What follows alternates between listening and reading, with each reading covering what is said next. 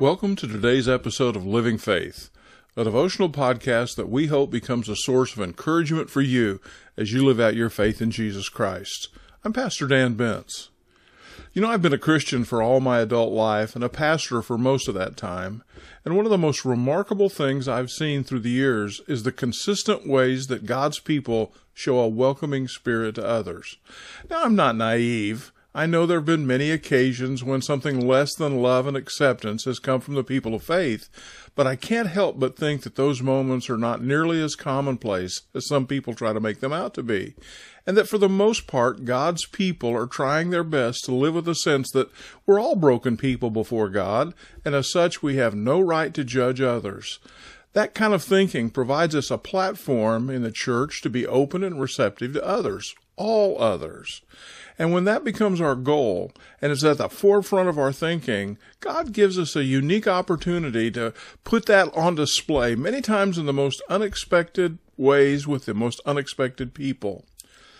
Sanderson Jones is an atheist and a former stand up comedian who now le- leads what is called the Sunday Assembly, a gathering whose goal it is to mock the church and the world. Well, a couple of years ago, he decided to attend three different London churches over a three week period so that he would, as he said, discover the obvious deficiencies of religious fanatics. What he didn't realize is that God was going to show him something completely different. His observations are surprising and an encouraging reminder to all churches. In one tweet, he said, and I quote, I think churches today should recognize that they're already doing much that is right. End quote. He said that after attending a church where there were welcomers at the front door ready to answer questions and provide any direction that people might need. He mentioned that no one knew who he was. They simply had a genuine desire to provide a welcoming atmosphere for all who were in attendance, regular attenders and guests alike. He went on to say, I once went to an American Humanist Association gathering and they had a special lecture on why it's important to be welcoming. And when I was asked about it, I had to admit that one of the most basic things you experience in a church is that. And it's really powerful. You know, some might say that I use this podcast to talk a lot about the work of the church in the world, and I do.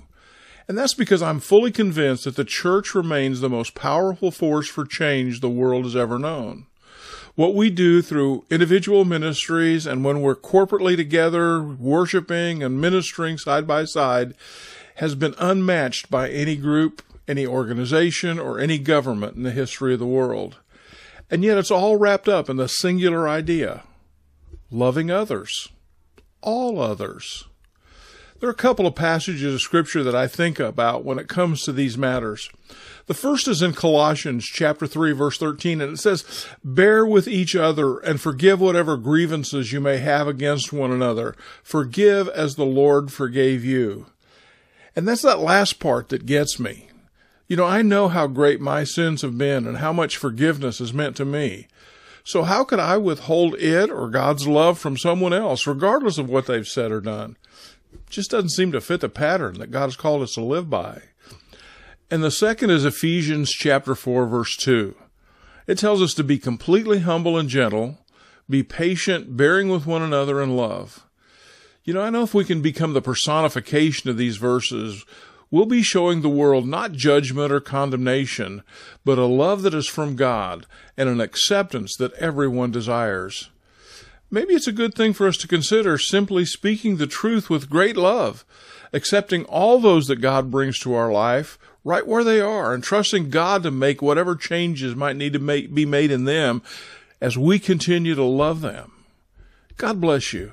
Have a great day. Living Faith is a ministry of Northside Baptist Church in Dixon, Illinois. For more information, go to northsidedixon.com or check out our mobile church app.